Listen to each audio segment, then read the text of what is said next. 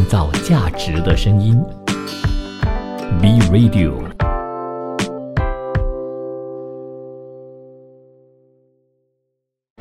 从在地走向国际，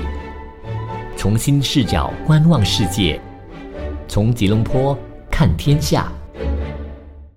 Hello，欢迎收听三月二日星期四的《从吉隆坡看天下》。你好，我是 Kim 碧琴。土耳其南部在二月六日的时候呢，就发生了一场毁灭性的地震。我相信许多朋友们都知道这件事，可是或许你不知道啊。就在二月六日的强震之后呢，都陆陆续续有着许多的余震侵袭着土耳其的。那世界银行就表示说了，那一次对土耳其造成的损失啊，更超过了三百四十亿美元，而这一个数字呢，大约也是土耳其二零二一年国内生产总值 GDP 的百分之四，并且呢，也补充啊，这个估计值呢，并未算进可能高达两倍的重建成本，所以换句话呢，损失的额度呢，肯定是比这个来的还要广了。而这个估计值呢，也都没有涵盖着强震在叙利亚北部造成的灾损。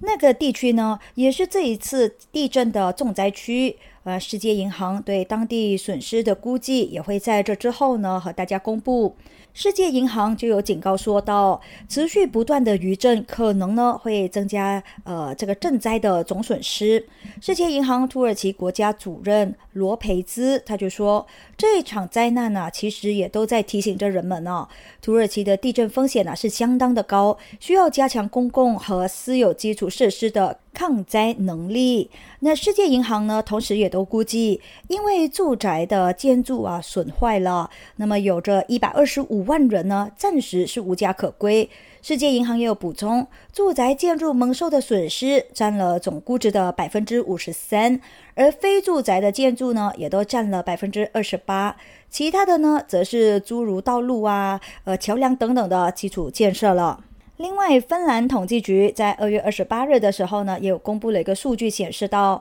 芬兰二零二二年的第三季度以及第四季度国内生产总值 GDP 出现了环比萎缩，这就意味着呢，该国的经济啊陷入了技术性衰退。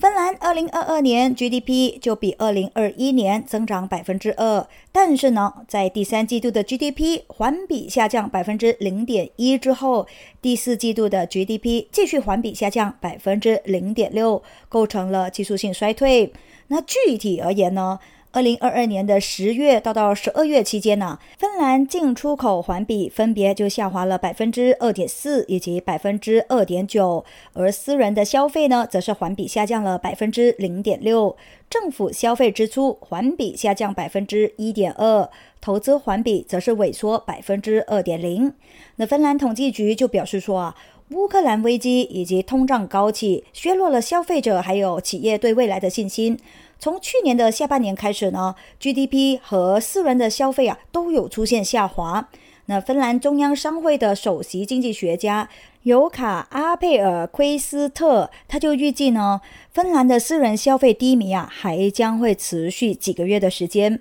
而在这之前呢，芬兰银行就有表示到说，由于人口老龄化以及生产力增长疲软所带来的长期挑战，二零二三年后，呃，芬兰的经济增长呢将会属于趋缓，而二零二三年芬兰经济增长呢将会放缓至百分之一点三。另外一方面呢，北欧银行在早前呢也有发布了一项预测报告，指出近期芬兰就受到了能源成本攀升。出口市场需求放缓以及高通胀率的影响啊，所以北欧银行呢也已经是将芬兰在二零二三年增长率呢下调至零了。那目前呢，整个欧洲的通胀啊可以说是难以降下来了。欧洲央行加息的压力呢也可以说是倍增。法国和西班牙的通胀在二月超预期上行。欧洲央行的加息路啊，或许啊远远还没有结束啊。那货币市场呢，更是首次完全反映欧洲央行峰值利率将会达到百分之四的预期。那由于食品还有服务成本上涨，法国二月调和 CPI 同比初值上涨了百分之七点二，创下了历史的新高位。那分析师在这之前呢，也预计法国的通胀啊将会保持在百分之七不变。另外呢，西班牙二月调和 CPI 同比初值上涨百分之六点一，分析师在这之前预计西班牙的涨幅呢将会有所放缓。那媒体分析就指出啊。欧元区第二以及第四大的经济体的火热通胀数据，进一步支撑着欧洲央行在三月加息五十个基点。那二月早些时候呢，欧洲央行的两大官员呢就有呃放音，警告说呢，市场啊低估了通胀持续的风险啊，表示未来采取更有力的行动，呃，来控制着通胀。那数据公布之后呢，市场首次压住欧洲央行的基准利率将会达到百分之四的峰值。在这之前呢，掉期市场定价显示，交易员们曾经是短暂压住欧洲央行将会在二零二四年的二月份呢，将存款利率上调至百分之三点九，而年初的呃这个预期啊，则是为百分之三点五。那利率飙升，就使到欧洲国债的吸引力呢是逐步的攀升，银行呢也正在成为了欧元区国债的主要买家，而加息预期逐步升温，就使得银行开始大量的抛售债券。华尔街见闻啊，在这之前也曾经提到呢，欧洲央行的购债支持在减弱，那欧元区各国的而政府债券净发行将会激增。也或许呢，将会使到欧元区债券呢面临更大的波动。根据巴克莱银行的数据呢，二零二三年欧元区政府债券净供给将会攀升至创纪录的接近五千亿欧元。再看看澳洲，澳洲经济在二零二二年的最后一个季度的扩张速度呢，其实也都低于预期。那这就表明说了，澳洲联储的快速加息开始影响经济活动。根据澳洲统计局三月一日公布的数据显示，第四季度的国内生产总值 GDP 环比增长百分之零点五，低于经济学家预期的百分之零点八。同比增长百分之二点七，比第三季度百分之五点九的增速呢有着放缓，但是呢也都符合着经济学家的预期。与此同时呢，澳洲一月份的通胀率啊降至了百分之七点四，远低于百分之八点一的预期，导致澳元以及澳洲三年期国债收益率走低。那澳洲经济放缓的早期迹象呢，其实也令人感到担忧的，因为呢，澳洲央行预计将会进一步加息来应对着通胀上升。经济学家也已经将他们对澳洲今年经济衰退的概率的预期呢，提高到百分之三十五了。呃，原因很简单啊，因为呢，这个借贷成本上升开始抑制着国内的消费了。澳洲联邦银行就表示，澳洲央行利率举措的影响呢还没有完全显现，但是它仍然是预计澳洲经济呢将会出现软着陆。二零二三年经济呢将会继续放缓，因为呢已经宣布的现金利率上调的影响啊将会继续的显现。那么到了第二季度呢，对家庭现金流的影响将会达到大约百分之七十。随着更多固定利率抵押贷款条款到期，到了二零二三年底呢，这个影响啊将会上升到大约百分之九十。另外，澳洲政府呢，现在就要计划啊，从二零二五到到二零二六年开始哦，将会对养老金余额超过三百万澳元的澳洲人，按百分之三十的优惠税率呢来征税。其实这个概率呢，也是呃比之前的百分之十五来说啊，应该已经是翻倍了。而这样的一个变化呢，将会影响着百分之零点五的账户持有人。澳洲财政部长 Jim Chalmers 就表示到，政府在国防、医疗、老年护理以及残疾支持方面的支出压力呢，越来就越大，而债务呢，也都不断的增加。这些挑战呢，就意味着他们需要做出负责任的预算，以这样子的方式呢，来确保养老金税收减免更具针对性，还有可持续性。那他说，养老金税收优惠政策呢，每一年的成本啊是高达五百亿澳元啊，而优惠税率的改革呢，将会影响大约八万人。政府在首个完整财年当中呢，将会获得大约二十亿澳元的收入。而这一个发呃声明发布的时候呢，呃，澳洲政府呢正在面临着越来越大的通胀压力啊，就正如我刚刚所说一样，其中呢，工资成本呢也正在急剧上升，通胀推动老年护理的各种成本呢也有上升。由于消费者价格指数 CPI 的增速呢，仍然还是居高不下，澳洲联储呢也有表示说，正在考虑进一步加息。创造价值的声音，B Radio。欢迎回来。那在各个领域呢，几乎啊都是需要半导体的人才的。那作为三星电子、还有 SK 海力士等等半导体巨头的所在地呢，韩国啊正在努力的保持他们在芯片制造领域的竞争优势，并且呢解决国内芯片制造商面临的人才短缺的问题。那么到底啊要培育多少的人才才算是足够的呢？韩国教育科学技术部的官员就表示到，韩国计划在未来的四年呢，将会投入五百四十亿韩元，约合四千零八十万美元，帮助大学每一年培养大约四百名的半导体专业人才。根据这一个计划呢，韩国教育科学技术部计划在全国挑选八所的大学，在四年之内呢，向他们提供五百四十亿韩元的补助金。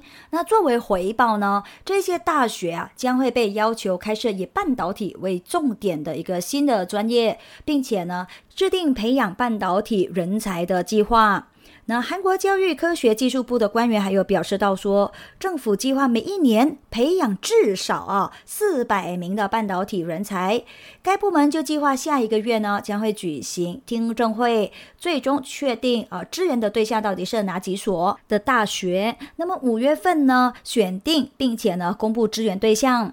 那韩国有着三星电子和 SK 海力士，是呃全球啊最重要的芯片制造商嘛。前者呢是全球第一大存储芯片的制造商，而后者呢则是第二大的制造商。两家公司还都提供了晶圆代工的服务，其中呢三星电子的制程工艺啊，能够跟上台积电的节奏的。三星电子以及台积电目前呢，都在推进着三纳米制程工艺的量产事宜。韩国通过新设立的半导体研究机构，加大硕士、博士项目的呃这个校企合作等等的方式呢，来培养出半导体方面的人才。其实也是为了要解决他们近这几年来半导体人才的短缺，这样呢就能够维持着他们在全球市场的竞争力了。另外，日本半导体设备巨头东京电子的 CEO 和和利树呢，就说到了，尽管通胀还有地缘政治不确定性挥之不去啊，但是呢，半导体行业明年将会恢复指数级的增长。那虽然当前呢，半导体的需求呢还是处于一个低谷，但是呢，和和利树就表示，自动驾驶还有元宇宙的发展等等这些长期的趋势呢，其实将会增加对数据存储还有处理能力的需求。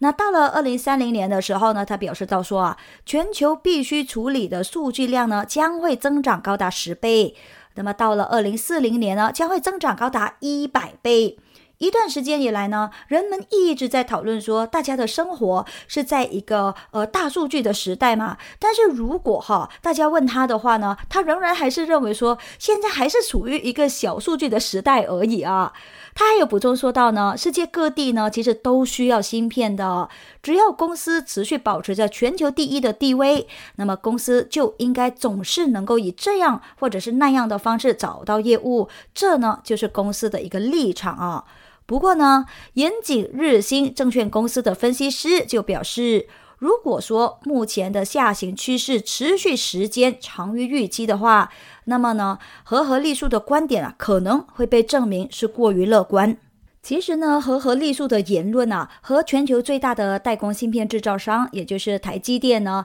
在一月份公布财报的时候所说的，其实是一致的。当时台积电的 CEO 魏哲嘉就说了。公司预计半导体周期将会在二零二三年上半年触底，并且呢，在今年下半年的时候啊，将会看到健康的复苏。我们再看看非常需要半导体领域的呃一个企业啊，叫做手机行业。那俄罗斯联邦反垄断局就表示到说了，这个美国科技巨头 Apple 苹果啊，在俄罗斯的一桩反垄断案件当中呢，被指控说滥用他们在移动应用市场的主导地位。并且呢，也支付了九点零六亿卢布，约合一千二百一十二万美元的罚款。简单来说，就是苹果呢被俄罗斯当局罚款一千二百一十二万美元了。那苹果呢，虽然说没有立即呃回应这个置评的请求，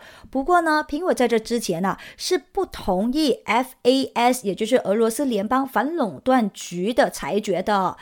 苹果呢，通过他们 iOS 操作的系统来分销应用程序，使自己的产品呢是具有竞争的优势。其实，俄罗斯联邦反垄断局呢，在二零二零年八月的时候啊，就认定苹果滥用了他们的主导地位，随后呢，也发布了一项指令，要求苹果删除有权拒绝他们 App Store 中第三方应用的条款。而这个举动呢，也是在网络安全公司 Kaspersky Lab 投诉之后呢所做出的。那 Kaspersky Lab 在这之前就投诉说到啊，苹果的操作系统呢拒绝了他们新版的安全儿童应用程序。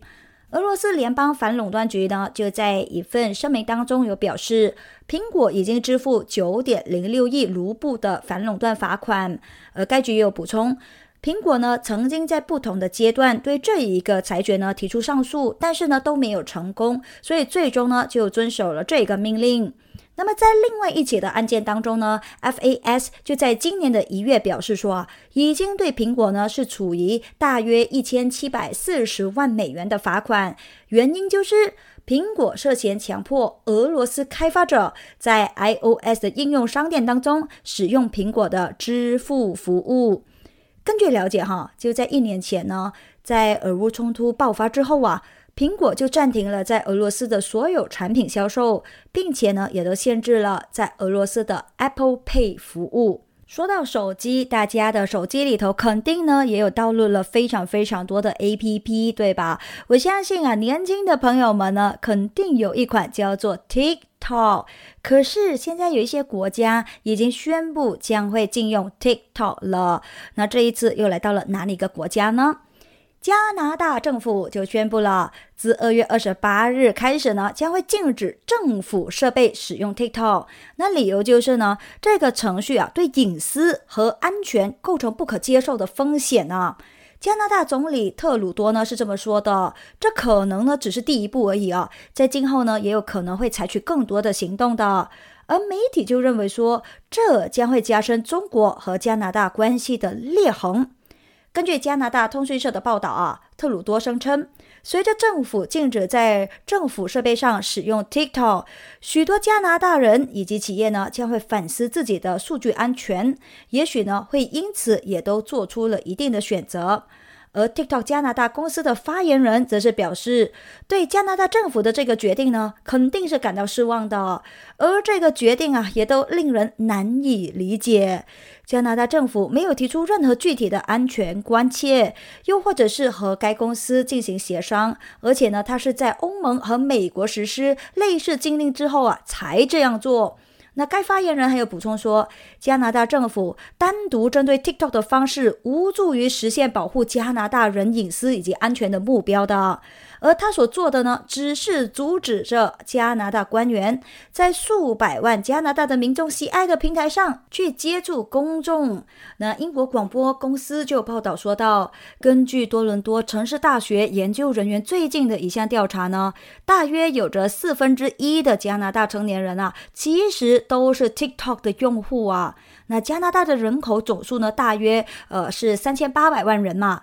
二月二十三日的时候呢，欧盟委员会要求该机构的工作人员在三月十五日之前从工作设备上呢去卸载 TikTok。其实，在某个程度上呢，呃，还是可以接受的，因为它仅仅只是在政府工作设备上去卸载这个 TikTok 嘛，而并不是说，呃，他们严禁所有的加拿大人都需要去卸载 TikTok。那加拿大政府就有说到了，TikTok 的数据收集方式呢，让到该公司是得以从设备内啊查阅到大量的信息。而这个说法呢，其实也都遭到了该国的议员马修·格林的质疑的。那当时呢，他就告诉加拿大政治新闻网啊，他对所有社交媒体平台的数据收集方式呢，都持着怀疑的态度的。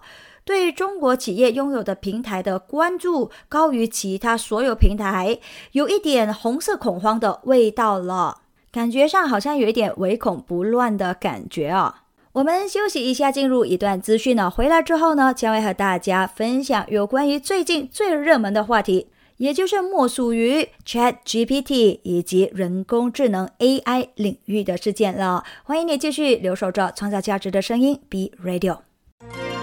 创造价值的声音 B Radio。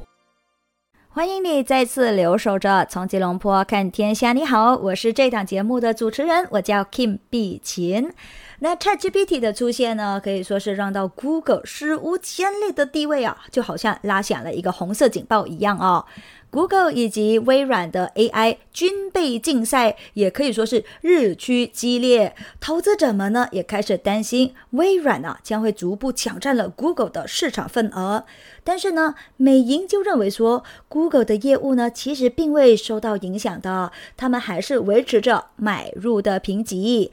美国银行在最新的研报当中是这么指出：尽管 ChatGPT 拥有了始料未及的热度，装载了呃 ChatGPT 功能的微软必应 Bing 一夜之间呢下载量呢就猛增了十倍，但是呢，Google 的下载量呢仍然还是保持着稳定的状况。那目前呢，其实还没有任何的迹象表明到 Google 的核心业务正在受到威胁，维持对 Google 母公司 Alphabet 一百二十五美元的目标价不变。那美银在报告当中是这么指出的：二月份 ChatGPT 的每一日的流量呢，或许将环比增长百分之九十六，用户搜索兴趣呢也将环比增长百分之一百二十四。自二月七日以来呢。并宣布装载 ChatGPT 之后啊，这个下载量呢就是有所飙升。在这之前呢，他们在全球平均每日下载量为一点一三万次，而在二月九日当天呢，Bing 的下载量则是达到了二十八点六万次的峰值，而 Google 的全球平均每日下载量为四十万次左右。分析认为，对于 Google 母公司 Alphabet 而言呢，现在的问题啊，关键就是在于市场对于 ChatGPT 以及 Bing 兴趣的激增，是否是足以对 Google 的核心业务产生显著的影响。而根据美国银行的报告呢，这个问题的答案是否定的。美国银行就表示，Bing 下载量的上升并未影响着 Google 的下载量。那 Google 下载量呢？在一月以及二月份呢，一直都是保持着稳定。美银不认为 Google 搜索收入的放缓和 ChatGPT 的出现有关。不知道你又有怎么样的看法呢？我个人就认为说，影响呢肯定是会有的，可是会不会直接影响到这个收入呢？那也确实还不一定哦。还是有关人工智能的消息呀。那这个也是大家经常所用的视频会议软件，叫做 Zoom 呢。他们就表示说，将会在他们的产品当中整合更多的人工智能，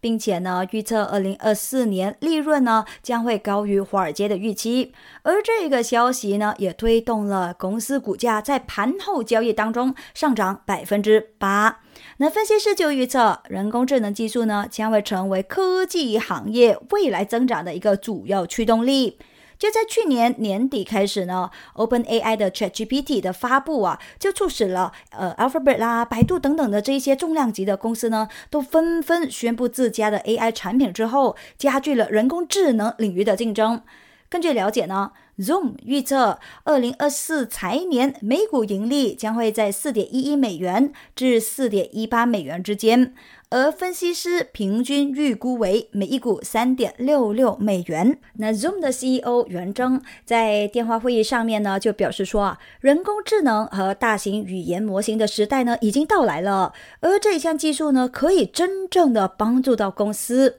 在不久前呢，Zoom 就宣布将会裁员一千三百人，大约也占了他们全球员工总数的百分之十五。与此同时呢，Zoom 也公布了第四季度的业绩。而这一季的营收十一点二亿美元，超过了预期的十一亿美元。那调整之后，每股收益为一点二二美元，同时也都超过预期的零点八美元。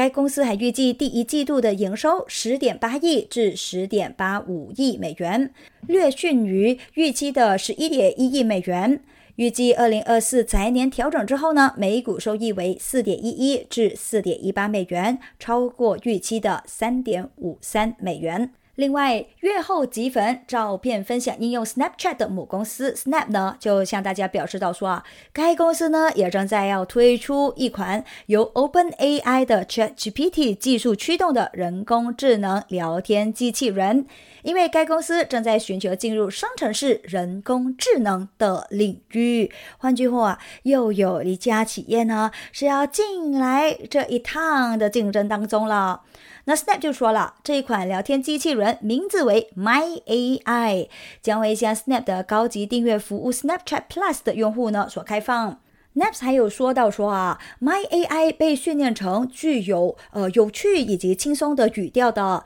能够提出一些更有创意的想法，比如说呢，能够为朋友的生日啊准备礼物，或者呢就某一个主题写一首诗都 OK。而该聊天机器人呢，其实也都比较容易产生幻觉，可能会被骗说出一些任何话。所以呢，用户啊也都不应该完全依赖着机器人的建议，要自我呢去审查才行。而近期以来，美国科技公司在人工智能领域的竞赛呢，其实也可以说是已经呈现了一个白热化的状态了。各大企业、各大公司呢，都已经是竞争，赶快的推出自家的呃人工智能的聊天机器人了。那虽然说哈，人工智能聊天机器人呢是一个新兴的领域，但是呢，呃，早期的这个搜索结果和对话呢，因为它们不可预测性而成为了头条新闻。二月份的时候呢，这个 Alphabet 的新聊天机器人呢，就在宣传视频当中分享了不准确的信息嘛，也都导致了他们的市值呢是损失了一千亿美元啊，所以呢，还真的不能够完全的呃依赖他们的。那我个人认为，他既然都已经帮助了我们这么多哈，哎呀，我们自己真的还不能够真的那么的懒呢哈，还是需要去审查一下，去审核内容啊是否准确来的比较妥当吧。那虽然说这个 Chat GPT 啊非常的夯啊，可是呢，也有一些公司是不得让员工利用这一个技术的。根据报道呢，Forma 就向员工发出了明确的指令，要求他们不得将任何和 Forma 相关的信息分享到 ChatGPT 等等这些生成式人工智能系统当中。那在发给员工的内部邮件当中呢，Walmart 负责技术和软件工程的部门 Walmart 全球科技就表示到。在注意到给公司造成风险的活动之后呢，该部门啊在这之前就屏蔽了 Chat GPT 一段时间，而在之后呢，公司花时间去评估，以及制定了一套关于生成式人工智能系统的使用指南。那目前呢，也已经是在 Format 内部网络当中开放了 Chat GPT 的使用。那关于该公司是在什么时候啊屏蔽了 ChatGPT，以及所谓的有风险的活动是什么样的性质呢？Walmart 的发言人啊虽然没有做出一个回应，仅仅呢只是在声明当中有说到，大多数新技术既能带来新的帮助，也会制造新的风险的。那么对公司来说呢，评估这一些新的技术，并且向员工提供使用指南是一个常见的举措。而在新的指南当中，沃尔玛就告诉员工，应该避免在 ChatGPT 当中输入任何敏感、机密或者是私有的信息，比如说啊财务信息啊、呃战略信息啊，还有关于购物者以及员工的个人信息，这些呢通通都要保密的。那邮件还有说到哦。员工不应该在这一些工具当中呢输入有关 format 业务的任何信息，当中就包括了一些业务的流程啊，或者是政策啊，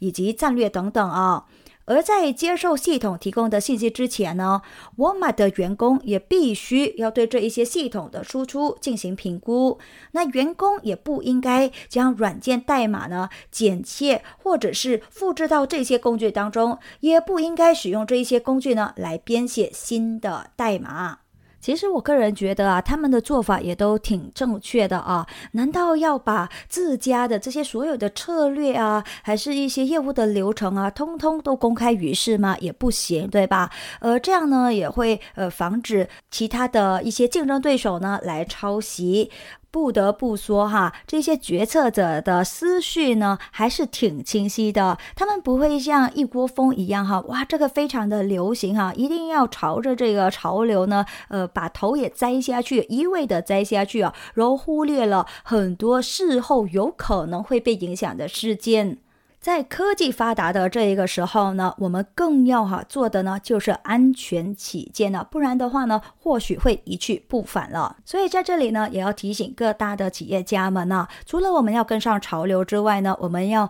有一个呃勇于创新的勇气之外呢，同时也必须要有一个谨慎的态度呀。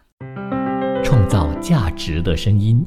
，B Radio。欢迎你再次回到从吉隆坡看天下。你好，我是 Kim 比琴。二零二三年一开年呢，洋葱集团败走美股的消息啊，不胫而走啊。任何事情呢都不会呃无事起风的，事出啊必有因啊。洋葱集团呢其实已经是低于纽交所的持续上市的一个标准了，所以就在一月三日的时候呢，纽交所就正式通知洋葱集团已经决定启动程序，将该公司的美国存托股票摘牌。那公开资料就显示到啊，洋葱集团呢其实是在二零一五年的时候创立的，而旗下的业务呢为洋葱。O More 电商、杨桃跨境供应链以及洋货百科三大块，那业务可以说是涵盖着全球品牌孵化以及跨境的直卖电商。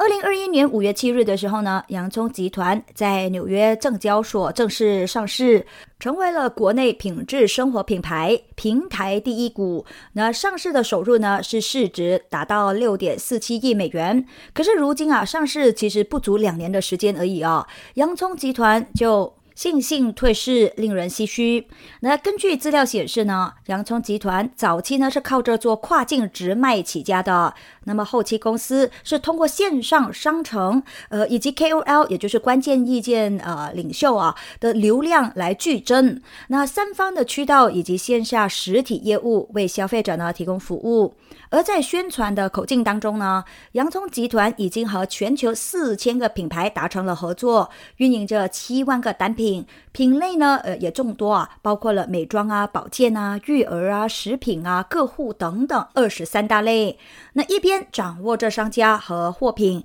另外一边呢，洋葱集团则是通过 KOL 来推广模式卖货，快速的增长。所谓的 KOL 模式，我相信大家都知道啊。阿 Kim 本身也是一种呃 KOL 模式的经营者啊，他就是在邀请着用户成为平台的 KOL，让他们呢通过在各自的社交工具或者是场景当中，利用个人的社交圈的人脉呢进行商品交易，还有提供服务。从某一种的意义上来说呢，洋葱集团的 KOL 模式啊，就很像如今大家所说的呃一种直播带货一样的形式啦。我们转个焦点来看一看流动性这回事了。花旗银行就警告着说啊，伴随着在这之前全球央行一次性流动性注入的完结，市场流动性呢将会再一度的枯竭。那在这之前受到流动性注入推动的风险资产呢，也可能再一次陷入到困境当中。而在近期发表的一份报告当中呢，花旗策略师 Matt King 他就表示到。日本央行等等啊，最近这几个月呢，采取了一种干预的措施，以及欧洲央行和美联储资产负债表上面的细分项目的变动呢，累计为全球央行储备增加了接近一万亿美元。有多个显著的事态发展呢，也都可以解释储备增加。比如说，在美国。对美联储隔夜逆回购协议贷款的使用就有所减少，以及美国财政部普通账户当中的资金减少，将现金呢注入了美国银行的系统。同时呢，自去年八月份以来啊，欧洲各国的政府呢，也从他们在欧洲央行的账户当中提取了数千亿欧元的存款，从而呢，也就增加了欧洲市场的流动性。那么在日本呢，由于日本央行的收益率曲线控制政策，储备就增加了大约二千亿美元。那 Mackin 就有补充到一点说呢，这种隐晦的全球央行技术层面上的流动性释放，成为今年风险资产上涨的一个呃根源。而这些事情呢，如果说按月来单独看的话呢，甚至啊根据季度来看的话，也许呢也只会被市场是视为呃无足轻重的。但是如果说这一些事件呢叠加起来的话呢，确实是会足以影响风险资产的走势的。啊但是呢，他也有表示到说，在目前啊，他们认为大部分央行储备的增加已经是完成了。这就表示着呢，在今年剩余的时间之内呢，市场将会重新面临流动性枯竭以及风险资产疲软的情况。再看看能源的消息好了。那么，在担心违反西方制裁的金融机构日益合客的要求之下呢，俄罗斯石油的印度买家正在苦苦挣扎当中啊。之前呢，他们就是以非常便宜的这个价格来购买了大量的俄罗斯石油嘛。那么现在因为重重的压力之下，他们又将会做出什么样的选择呢？根据报道啊，炼油商以及银行业的高管呢都有表示说，要证明从俄罗斯进口的石油是符合这七国集团，也就是 G7 所规定的每一桶六十美元的上限。现在呢就需要采取更多的步骤，并且呢要核实官方发票、合同文件以及运输和保险信息。那其实以前呢并没有要求要提供这些细节的。而国有炼油商以及银行的高管们都是表示说，印度炼油商因此啊变得手忙脚乱了。那这些合规的检查呢，可能会导致审批的速度呢是有所放缓。那并且呢，也可能给到印度的买家进口俄罗斯石油带来了一定的压力。而这个时机对俄俄罗斯来说呢，就并非偶然。因为西方呢正在加大对俄罗斯石油的限制措施，那同时呢，买家也需要从沙特阿拉伯等等这些长期的卖家那里呢获得供应，以履行在截至三月三十一的呃这个财年呢达成的合同。而在俄乌冲突爆发之后啊，俄罗斯就失去了欧洲市场嘛，就比以往任何的时候呢，都更加依赖着印度以及中国这两个最大的石油客户了。那欧盟一直呢都在试图阻止俄罗斯石油流入到该地区，并且呢，他们也有限制呃他们的银行啊、保险公司还有船运公司和俄罗斯呢进行贸易的能力。与此同时呢，七国集团的石油价格上限也是呃把目的哈将在原油留在市场上，同时呢减少流向俄罗斯的收入。那么对于炼油商来说，在限价机制下运营并不是那么简单的一件事情。炼油商高管就表示说，大部分的俄罗斯原油啊，都是在港口交货的基础上购买的，这考虑到了货物的整体价格，包括了运输以及成本啊，这个保险成本。那他们还有补充到一点，就是呢，呃，这样子的事情啊，也会使得他们非常难提供银行要求的所谓离岸基础上的石油独立成本的一个证据啊。所以呢，在重重的压力之下呢，呃，他们应该会放缓进口俄罗斯石油这件事情吧。再来，每一个企业呢，呃，最高的领导者呢，将会扮演着相当吃重的角色的。一旦你的决定做错了，一旦你的这个管制的方式啊不奏效的话呢，那么公司将会面临着损失。所以呢，让谁来扮演着这个那么重要的角色呢，是一个不容易的事情啊。所以呢，一旦一些公司，呃，他们的 CEO 或者是这个决策者啊。换人啊，变得不一样的人啊，委任谁谁谁来担任这个角色的时候呢，肯定啊就会引起市场的关注的。中国房地产集团碧桂园，我相信大家都不陌生，他们就有发布了一个公告，说到呢，杨国强将会辞任主席以及执行董事的职务。那么由谁来担当这一个角色呢？就是由他的二女儿啊，叫做杨慧妍啊，就接任主席的职位，也将会继续担任执行董事。那根据《每日经济新闻》报道呢，碧桂园是在港交所公告，公司主席以及执行董事杨国强呢，就因为年龄的原因，所以就提出了辞任这两个职务的，由二零二三年的三月一日开始生效。那么杨国强将会在辞任之后呢，以特别顾问的形式继续参与公司的经营。那根据公告啊，公司联席主席杨慧妍呢，已经是接任为主席了，并且呢，也获得委任为呃公司提名委员会的主席、企业管制委员会的主席、环境社会以及管制委员会的主席、执行委员会主席以及薪酬委员会成员。那么一听起来，我都觉得替他很辛苦啊，要这么多个职位啊，这个肩膀得要扛得住哦。那么公告也有指出，自二零一八年以来呢，杨惠妍其实呢也已经是由公司的副主席调任为联席主席，和杨国强呢共同管理着集团的日常工作了，并且呢也都有负责着集团的战略规则。相信大家都知道啊，四十一岁的杨慧妍呢，也就是杨国强的二女儿，她在美国俄亥俄州立大学毕业，那获得颁发呃市场营销以及物流专业学士学位。二零零五年的时候呢，就加入了碧桂园集团，担任着采购部经理。二零一八年的十二月呢，更是接任为联席主席。早在二零零七年上市的时候呢，其实杨国强啊也已经是把百分之七十的股份呢全部转给杨惠妍了，并且呢也立为执行董事，呃，深度参与着公司的经营。所以这一次的人事变动啊，大家心里早就已经有了谱了，不会感到呃出奇了。好了，那就希望啊杨惠妍能够继续把公司做得越来越好啦。那今天的分享就到这里结束啦，我是 Kim 碧琴，我们下次见，拜拜。创造价值的声音，B Radio。